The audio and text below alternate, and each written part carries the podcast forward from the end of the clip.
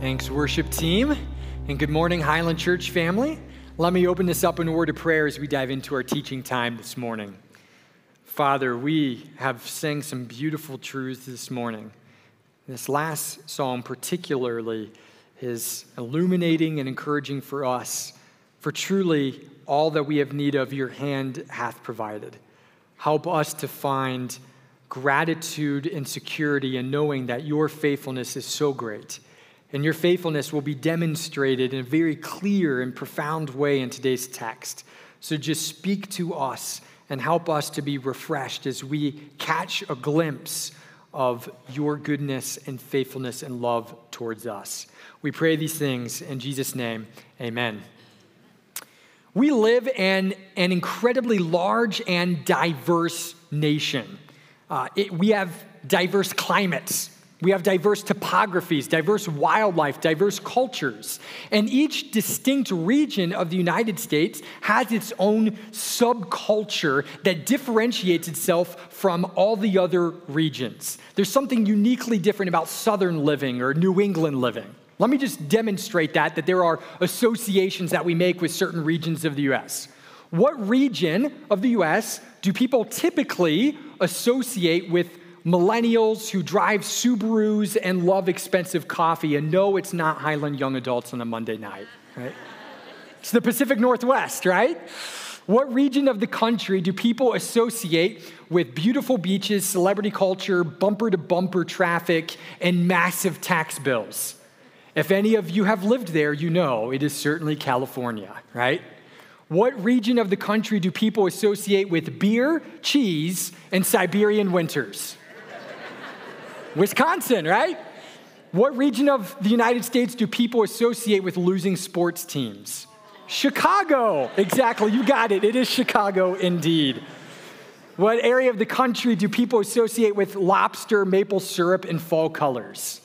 New England, good. And what region of the United States do people associate with sweet iced tea, biscuits and gravy, fried everything, and bless your heart, right? The South. There you go, the South. Good.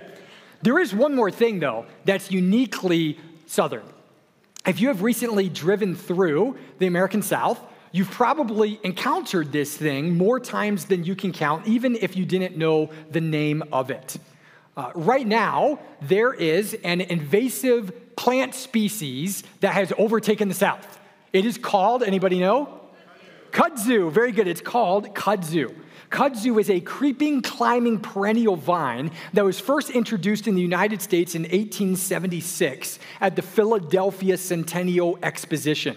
Kudzu was originally indigenous to southeast China and more predominantly Japan, and it was first introduced as an ornamental uh, kind of landscaping vine.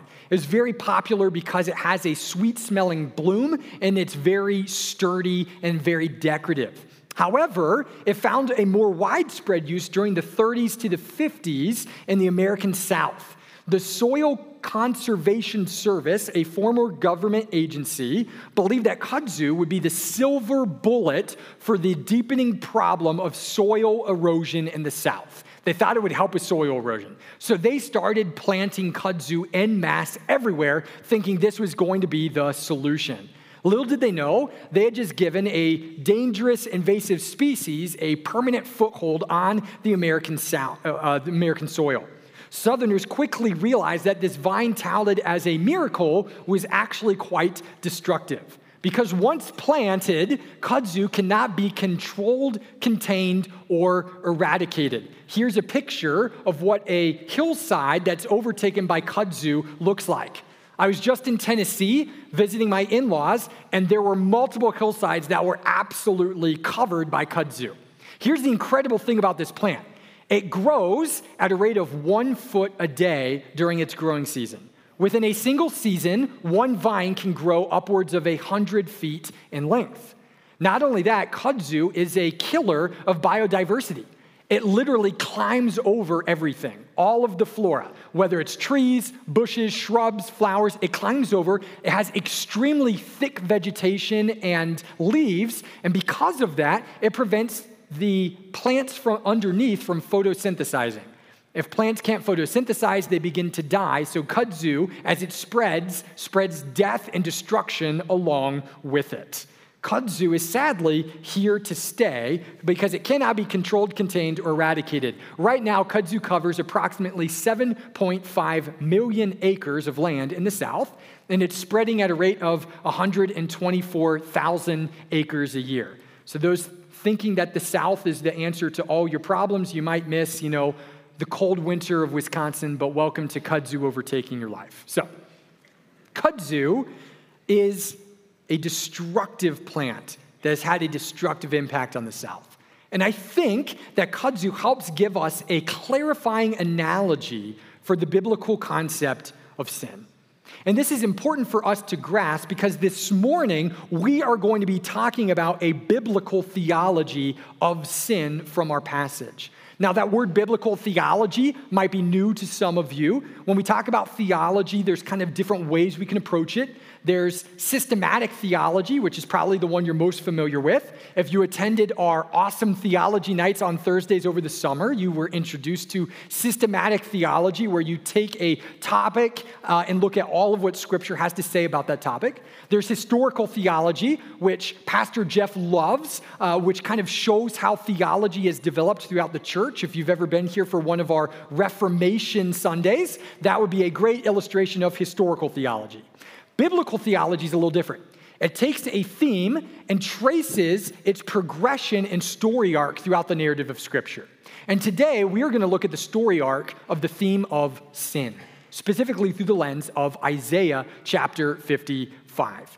And this is an important concept for us to grasp because we all have a sin problem that we need to struggle and wrestle with and understand. So, going back all the way to the book of Genesis in chapters 1 and 2, we are introduced to the beginning of God's story, of his story with humanity in the universe. In Genesis 1 2, God is introduced as the creator. He creates everything. And as he creates, he constantly declares that his creation is good, right? Everything is good. At the, ve- at the end, he says everything is very good. But scripture doesn't end with Genesis 1 and 2. Scripture continues in Genesis 3. And in Genesis 3, we learn of something tragic that took place millennia ago. The first human beings, Adam and Eve, made a terrible miscalculation. They believed that rejecting God's original design and his revealed revelation and directions would unlock the good life for them. It would enhance their experience in this universe. And because of this, they willfully and intentionally disobeyed God. They consequently invited the invasive species of sin to gain a permanent foothold in God's good creation. And just like kudzu, once sin was introduced, it quickly multiplied and took over everything. The vines of sin grow quickly and outpower everything in its path. And as it spreads, the vines of sin bring about with it death and destruction and decay. So now, the original landscape of God's good creation is still here, but it's covered by a thick blanket of the invasive species of sin. And just like kudzu, sin is proven to be impossible for human beings to control, contain, or eradicate on our own. So, as we use the word sin this morning, we're going to think of it in a couple different ways. But one of the ways I want you to think about sin is through the lens of this illustration. Sin is an invasive spiritual species that needs to be eradicated from God's good creation. And we need to think deeply about this topic because sin is undoubtedly the greatest problem our world faces. Sin has overtaken this creation and brought about it with the distortion and destruction and corruption of everything good that God designed. Not only that, sin has not just permeated creation, sin has permeated our hearts. We are now impacted by sin. We make sinful choices. We are sinful beings. And, the danger of that is what James tells us in chapter one of his epistle. Sin, when it's fully grown forth, uh, fully grown, brings forth death. Sin always produces death, which is not a good place for us to be in.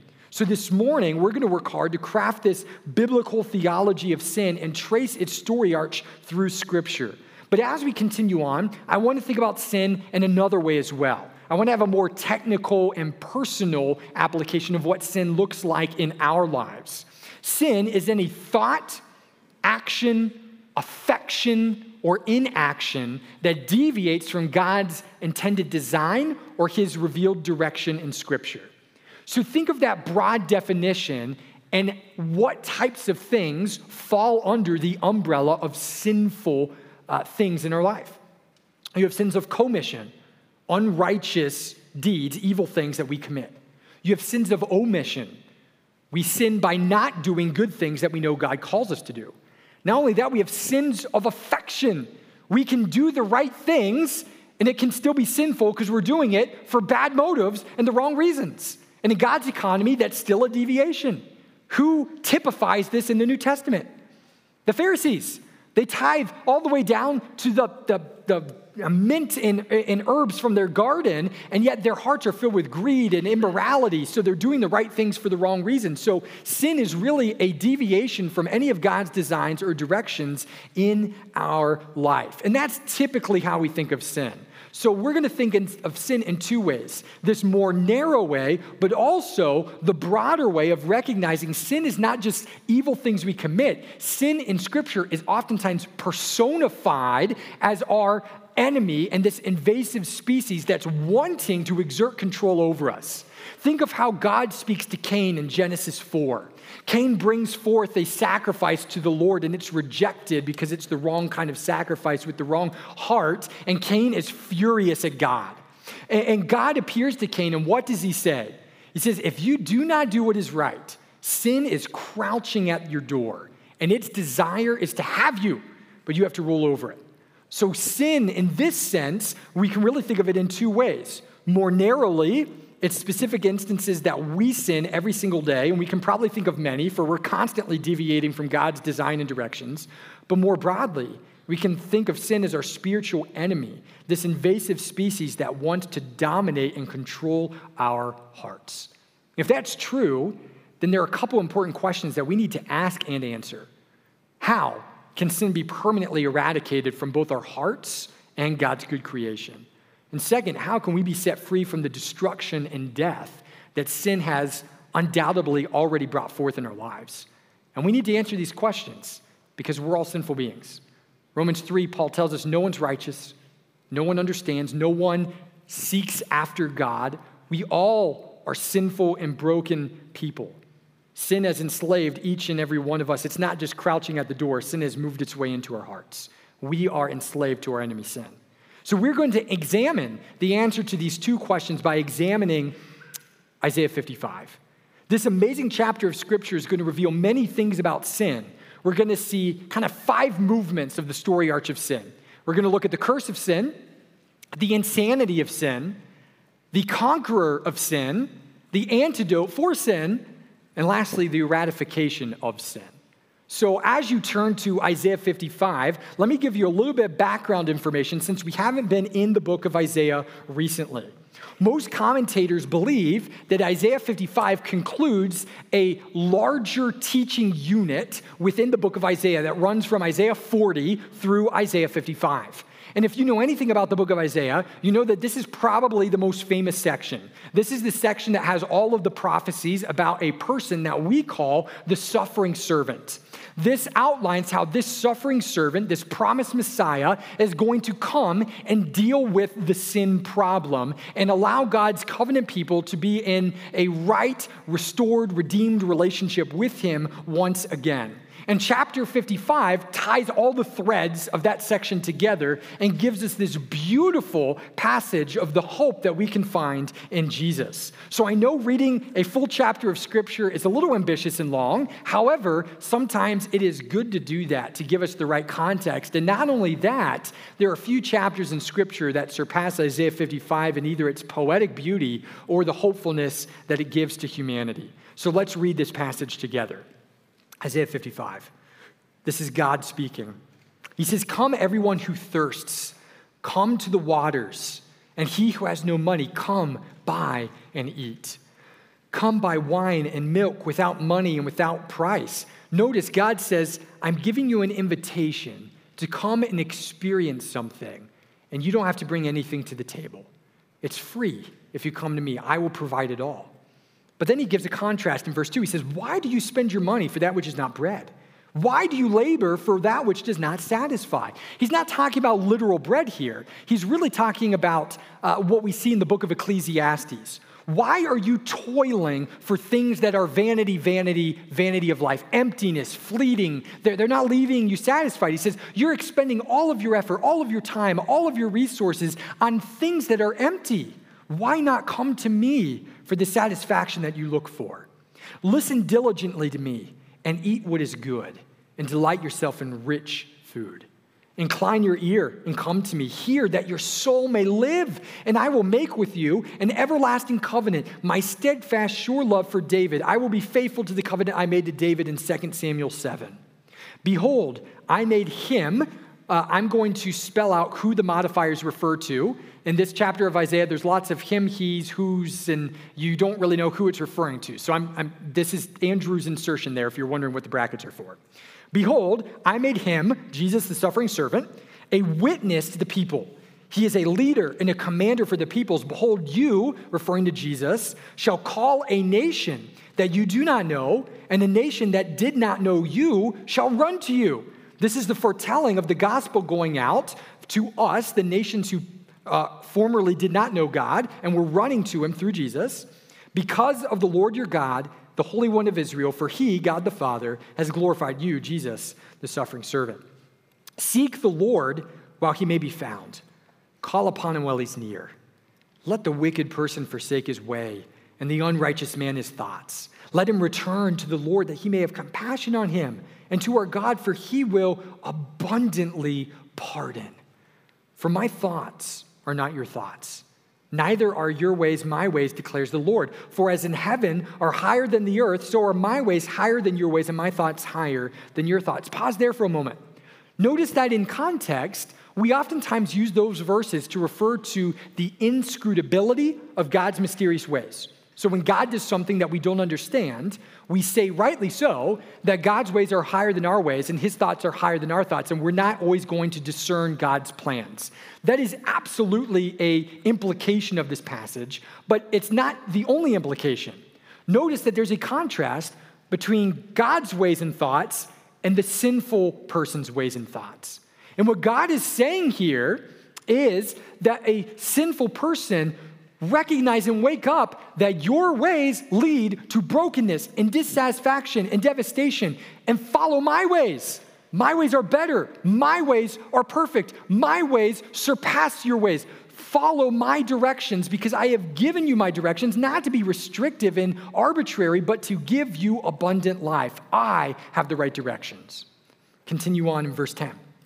God says, For as the rain and the snow come down from heaven and do not return there, but water the earth, making it bring forth and sprout and giving seed to the sower and bread to the eater, so shall my word be that goes forth from my mouth. It shall not return to me empty, but it shall accomplish that which I purpose and shall succeed in the thing for which I sent it. Again, notice in these verses what God is referring to. God is saying that sinful people, if they come to him for forgiveness, they can be 100% confident that he will abundantly forgive. That's the context. He says, You don't have to fear that I'm going to change my mind. You don't have to fear that I'm going to make a promise and renege on it. You don't have to fear that what I've said will not come to pass. When I speak, it will happen. When I make a promise, it will be fulfilled. When I make a covenant, it will be honored and ratified. God is saying that you can take me at my word. My word will always be accomplished. What an amazing hope and promise for those of us who have a relationship with the Lord. And then in verse 12 and 13, he says, For you shall go out in joy and be led forth in peace. The mountains and the hills before you shall break forth into singing, and all of the trees of the field will clap their hands. Instead of the thorn shall come up the cypress tree, instead of the brier shall come up the myrtle tree, and shall make a name for the Lord, an everlasting sign that shall not be cut off. In Isaiah 55, God compellingly summarizes his plan to eradicate sin from his creation once and for all. And as we look at this chapter as a whole, we see a big idea beginning to emerge. God is telling us that sin never satisfies. That's what he's saying here. Sin never satisfies. When Adam and Eve disobeyed God in the Garden of Eden, they wrongly believed that sin would unlock the good life. They believed the satanic lie that sin and going out on their own way and not esteeming God, but thinking that the creature was greater than the creator would bring about happiness and fulfillment and satisfaction. Yet they soon learned that sin overpromises and under delivers. Sin does not satisfy, it does not bring the good life. It just unlocks destruction and death. Yet billions of people fall for the same satanic lie every day. We're still drawn to the lie that sin will satisfy us, that sin is the path to the good life. However, this passage is clear. It's only the suffering servant, and it's only Jesus, and it's only a right relationship with God the Father that we can experience the good life that God created us to enjoy. Jesus is the only person who can fulfill the longing of our hearts. Isaiah 55 opens by reminding us that rather than bringing satisfaction, sin brings a curse. And that's the first aspect of sin that we need to understand the curse of sin. In Genesis 3, we learn that when sin entered in creation, sin brought with it a profound curse. And that curse is multifaceted. And in this passage, we see at least three aspects of what the curse of sin looks like sin brings difficulty, sin brings dissatisfaction, and sin brings death. First, sin brought difficulty into God's good and perfect creation. Look again at verse 13. This is describing the restored creation, the new heavens, the new earth, once the curse of sin is listed, uh, lifted. Notice the contrast that God gives. Thorns will be replaced by the cypress tree, briars will be replaced by the myrtle tree. This is a reminder that we currently live in a world that's filled with thorns and thistles and briars. From Genesis 3 onward, part of the curse was by the sweat of your brow, you will now have to work. Creation is broken and fallen, and now there are thorns and thistles, which means God's good creation, his good gifts, also now bring about difficult effects because of our sin. Our soil does not just produce plants, it produces thorn, thistles, and weeds. The weather not only produces nice light rains that water our yards, it also produces heavy rainstorms that drop limbs from your tree in your front yard on your fence which might have happened to us a couple weeks ago, right? Not only that, the microorganisms that give us health and keep us healthy, there's many inside our body. There's also other microorganisms that bring about decay and death and their pathogens. The sunlight that brings about photosynthesis also gives us skin cancer, right? The reality is, every time that we long for a world without sickness, pain, or natural disaster, we're actually longing for a world without sin. For sin was the invasive species that brought all of those terrible realities. However, sin just, the curse of sin doesn't end with difficulty. It also brought about a profound sense of dissatisfaction in the human heart. Look at verses 1 and 2. God has an invitation. He says, Come to me if you're thirsty, hungry, and dissatisfied. He's not talking about literally someone who's hungry and thirsty with physical hunger and physical thirst. Rather, that's a poetic way of saying someone who is dissatisfied and longing and lacking fulfillment and, and searching for meaning and value. He says, Those that have eaten of the fruit of sin and realize that sin does not satisfy, it does not produce the good life, come to me. And that's such an important concept to grasp because so many people in our culture wrongly cling to the hope that sin will fulfill them and sin will satisfy. They've lost sight of the truth that sin can only bring momentary fun, but never lasting fulfillment. Sin will not satisfy. God has created us in such a way that we have a spiritual thirst for meaning, significance, satisfaction, and fulfillment that can only be found in Him. It says, St. Augustine said in his Confessions uh, nearly 1600 years ago, You have created us for yourself, O Lord and you created us that our hearts are restless until we find rest in you. Trying to find rest in anything else is like trying to quench our physical thirst by drinking seawater or salt water. Though it looks like it's going to be helpful, the more you drink it, the thirstier you become. It will not satisfy. Sin brings difficulty, sin brings dissatisfaction. But lastly, sin brings death. Look at verse 3.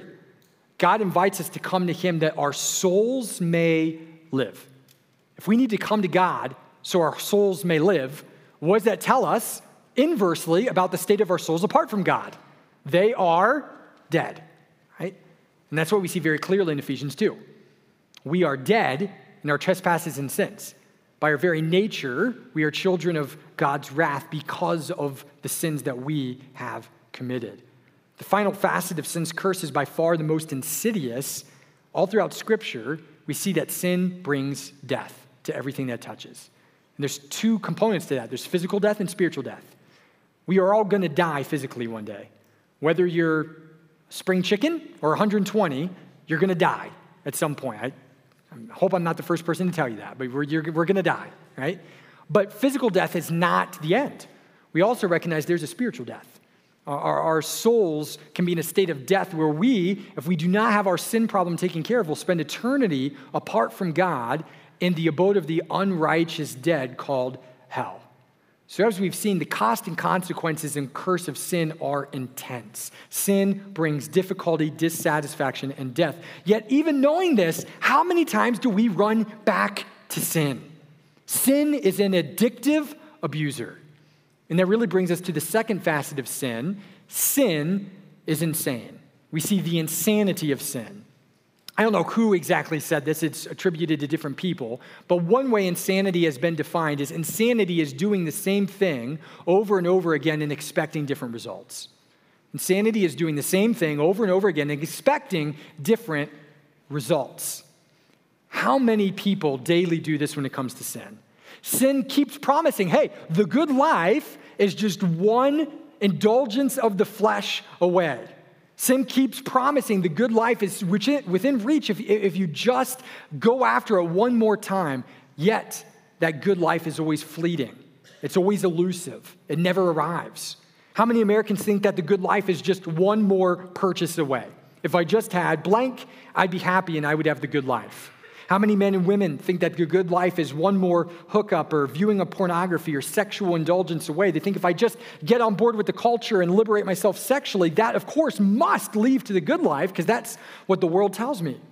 How many college students think that the good life is just one party away, one accolade away, or one job offer away, only to wake up five years later and realize a job is not as fulfilling as I thought it would be?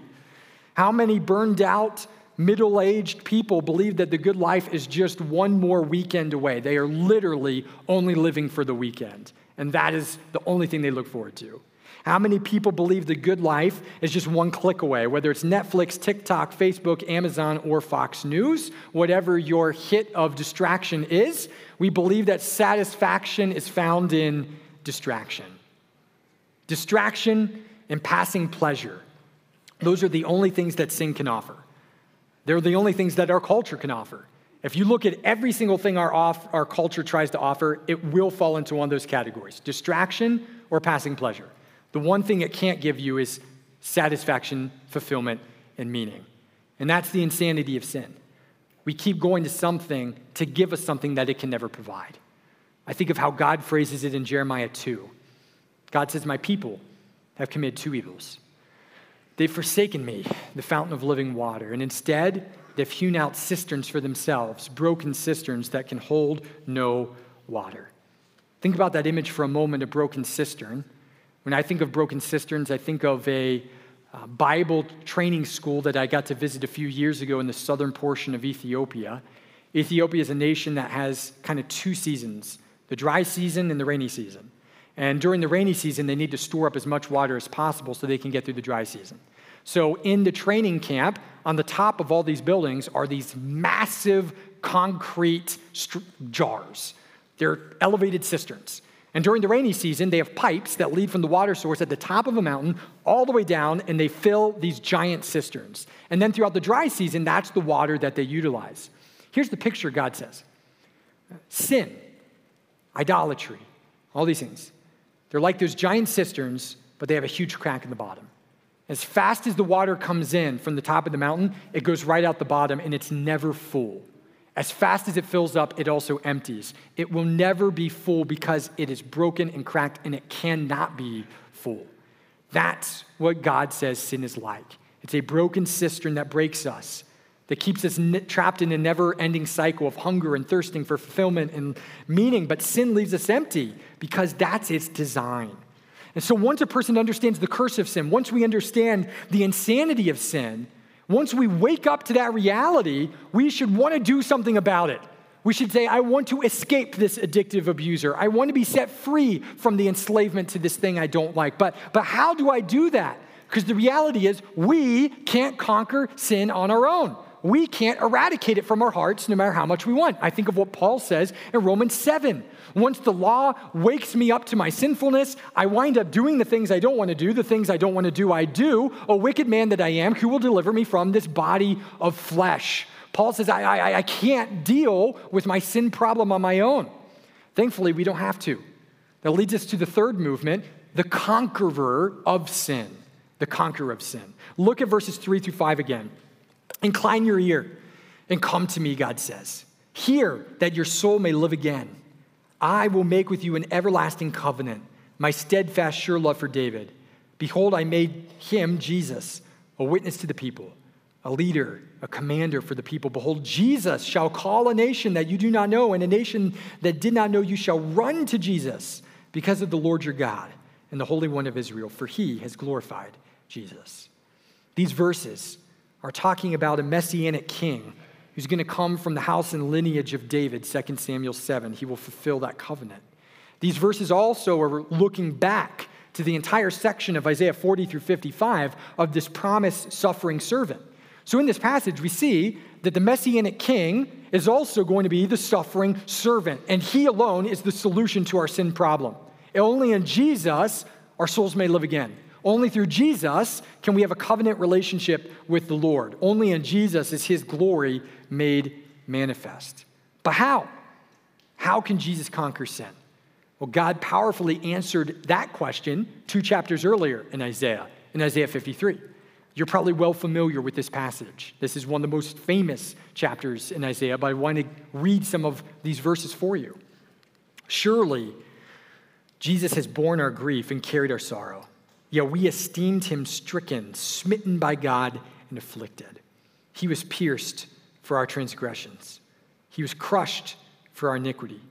Upon Jesus was the chastisement that brought us peace, and with his wounds we are healed. All we like sheep have gone astray. We have turned everyone to our own way, and the Lord laid on him the iniquity of us all. Verse 11 He will make many to be counted righteous, for he shall bear their iniquities. Jesus alone can conquer sin because Jesus alone is capable of being a sinless sacrifice. As we've seen this morning, sin comes with a curse, and the curse of sin is death. And all of us have sinned. We have racked up a spiritual debt before the Lord, and because of that, we will spend eternity separated from God. That is the just retribution for the sins that we have committed. We forsook our Creator elevated ourselves and said, God, I want to be the God of my own life. And God allows us to live out that fantasy apart from Him in hell. We have no recourse to settle our spiritual debt on our own. We cannot atone for sin because no amount of moral behavior or good works or righteousness can eradicate sin from our heart. The moment you do something good, guess what? You do something evil again. We can't deal with our sin problem. We can't pay back the debt. Trying to pay back our spiritual debt through our righteous deeds is like trying to pay off your mortgage with monopoly money.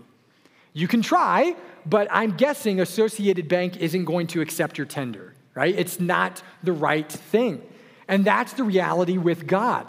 The only way to be free from a death sentence is to have another person voluntarily take our debt, but that person can't be indebted themselves. They must be innocent and pure and righteous. And the only person to fit that category is Jesus Christ, God incarnate. Jesus Christ, the second person of the Trinity, humbled himself and took on the form of a servant. And being in the form of a servant, he did not count equality with God a thing to be grasped, but instead he endured the cross. He took our sin, our iniquities. He was the sacrificial lamb who alone could take away the sin of the world. Because Jesus alone lived a perfect life. He merited the righteousness that we needed. Then on the cross, he exchanged his righteousness for our sin, our iniquity, our brokenness. God punished Jesus in our place. He became sin that we might become the righteousness of God. In a stunning turn of events, Jesus conquered the curse of sin by becoming the curse of sin himself. God's plan of redemption to eradicate his good creation from the problem of sin meant the death and sacrifice of his own son. And why would he do this? Well, the answer is the first verse you probably ever memorized, John 3:16. For God so loved the world, the broken, sinful, disgusting, immoral world, that he gave his only son that whoever believes in him should not perish but have eternal life. When God looked down and saw the difficulty, the dissatisfaction, the destruction and death that sin brought, he was moved with love and compassion. He's not willing for any to perish, but all to reach repentance. God paid the cost to liberate us from the very master that we willingly enslaved ourselves to in the first place. And that is the profound beauty of the gospel message. So Jesus is the conqueror of sin, but how do we access that forgiveness? How do we access the forgiveness that Jesus purchased for us on the cross? And that brings us to our fourth element the antidote for sin. What is the antidote for our sin problem? Well, look at verses six and seven. There's some imperative action verbs that help clue us into the answer. God says, Seek the Lord while he may be found, call upon him while he's near. Let the wicked forsake his way and the unrighteous man his thoughts, let him return to the Lord, that he may have compassion on him, and to our God, for he will abundantly pardon. The antidote for sin is astoundingly simple. It doesn't say, do all of these good things and you'll be forgiven. It doesn't say, get perfect attendance on your Sunday school stars and you'll be forgiven. It doesn't say, go through enough righteous behavior, give enough away. It doesn't say any of those things. It says turn and trust. That's the antidote for a sin problem. Turning and trusting. Consider each of those words. First, consider turning. What does it mean to turn? Well, it's the words in this passage forsake his way. Let the wicked one forsake his way and return to the Lord. Turning is another word for that, might be repentance. Through the power of the Spirit, we have a aha moment like the prodigal son. We wake up to the fact that we're wallowing in the pig pen of our sin, and we say, you know what? Life with my father was so much better. And I'm tired of looking to sin to satisfy me, and it can never do that. I recognize my Father's so much better, and I want to turn back to Him. That's repentance. It means a change of mindset and saying, oh, God's not this, this terrible person who just has these arbitrary. God is a loving Father who has given me everything I need, and I want to follow Him. And then trusting means that we trust in the suffering servant. We recognize that He alone is the spotless Lamb that takes away the sin of the world. No amount of my moral behavior or righteous actions, nothing else could atone for my sin. It's confessing in the finished work of Jesus alone that takes away the sin of my heart. That is the antidote for sin, and that is the only antidote. There is no other antidote. There is no other name given among men by which we might be saved. Jesus alone is the way, the truth, and the life. However, let's say that you do turn and trust. Does that mean that sin is immediately a thing of the past for you and you never struggle with sin again, right? All of us Christ followers out there, we never struggle, right? We're perfect. Okay, if you said if you said yes and raise your hand, I'd like to speak to you afterwards, okay? Because lying is a sin and you just lied, okay? So no, none of us are perfect. Turning and trusting is not a one and done thing, it's a lifelong process. The first time we turn and trust, think of it as capital T turn and trust. Every single day is little t turn and trust. Because we, we constantly are, are turning our attention back to sin and we have to repent and go back to Jesus and ask for forgiveness again, but it's an ongoing process. Salvation kind of has three phases in our life. The moment we turn and trust for the first time, we are justified, which means we are declared righteous and we are forgiven for the punishment of sin for all eternity. That debt can never be imputed back to us. However, we're not yet glorified. That's when we either die or Jesus returns. And that's when we are free from the presence of sin. No more sin nature. Gone, we're healed. We live in the murky middle, the messy in between. We get to wrestle with something called sanctification. Ooh, a fun one. Sanctification is just simply we are increasingly freed from the power of sin in our life. We no longer are enslaved to sin, but we're still tempted by sin. We still have a sin nature that wants us to leave the fountain of living water and go back to our empty idols and broken cisterns. We still have a spiritual enemy who appeals to that sin nature. We still are struggling with our flesh, and that's why every single day we need to continue to turn and trust. And all throughout our lives, we have to keep our eyes on Jesus because in this process of sanctification, Jesus is always the antidote.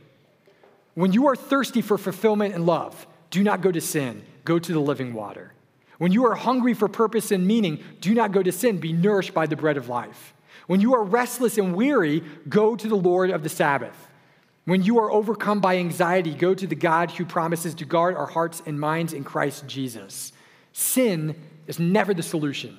Sin will never satisfy, only Jesus satisfies. So that brings us to one final aspect of sin to examine from this passage as we trace its story arc throughout Scripture.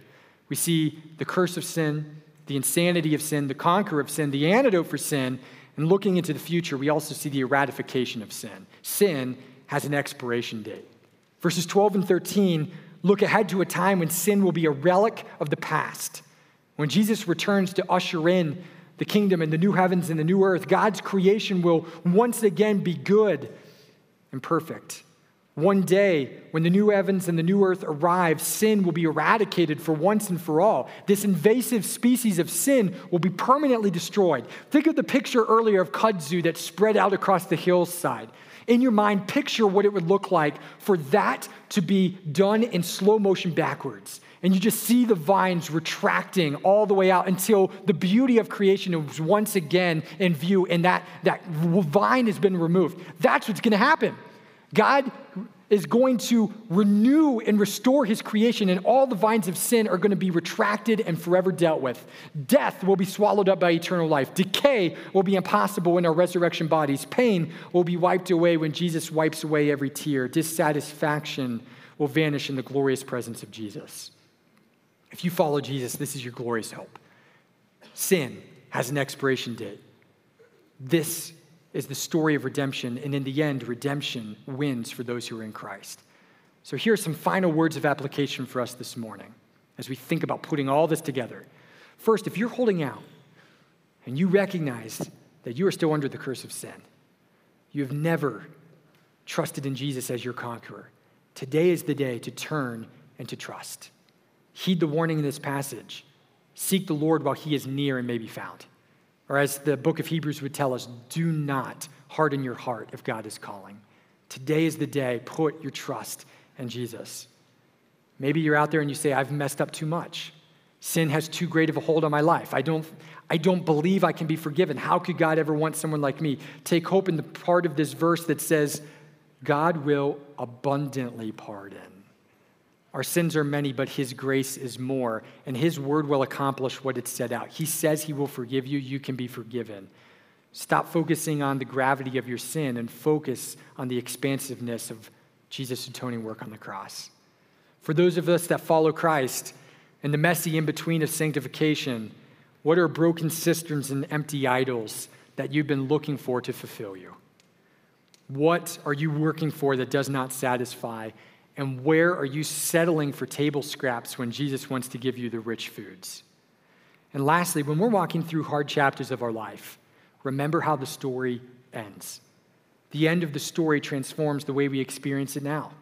We know that sin is not eternal. We know that we are more than conquerors through Christ who sets us free. Sin has an expiration date. We can live victoriously, even though the victory has yet to be finalized or realized fully even though it is finalized in Christ. Let's go ahead and close in a word of prayer. Father, this is an amazing passage of Scripture, one that is filled with so much imagery and hope and beauty.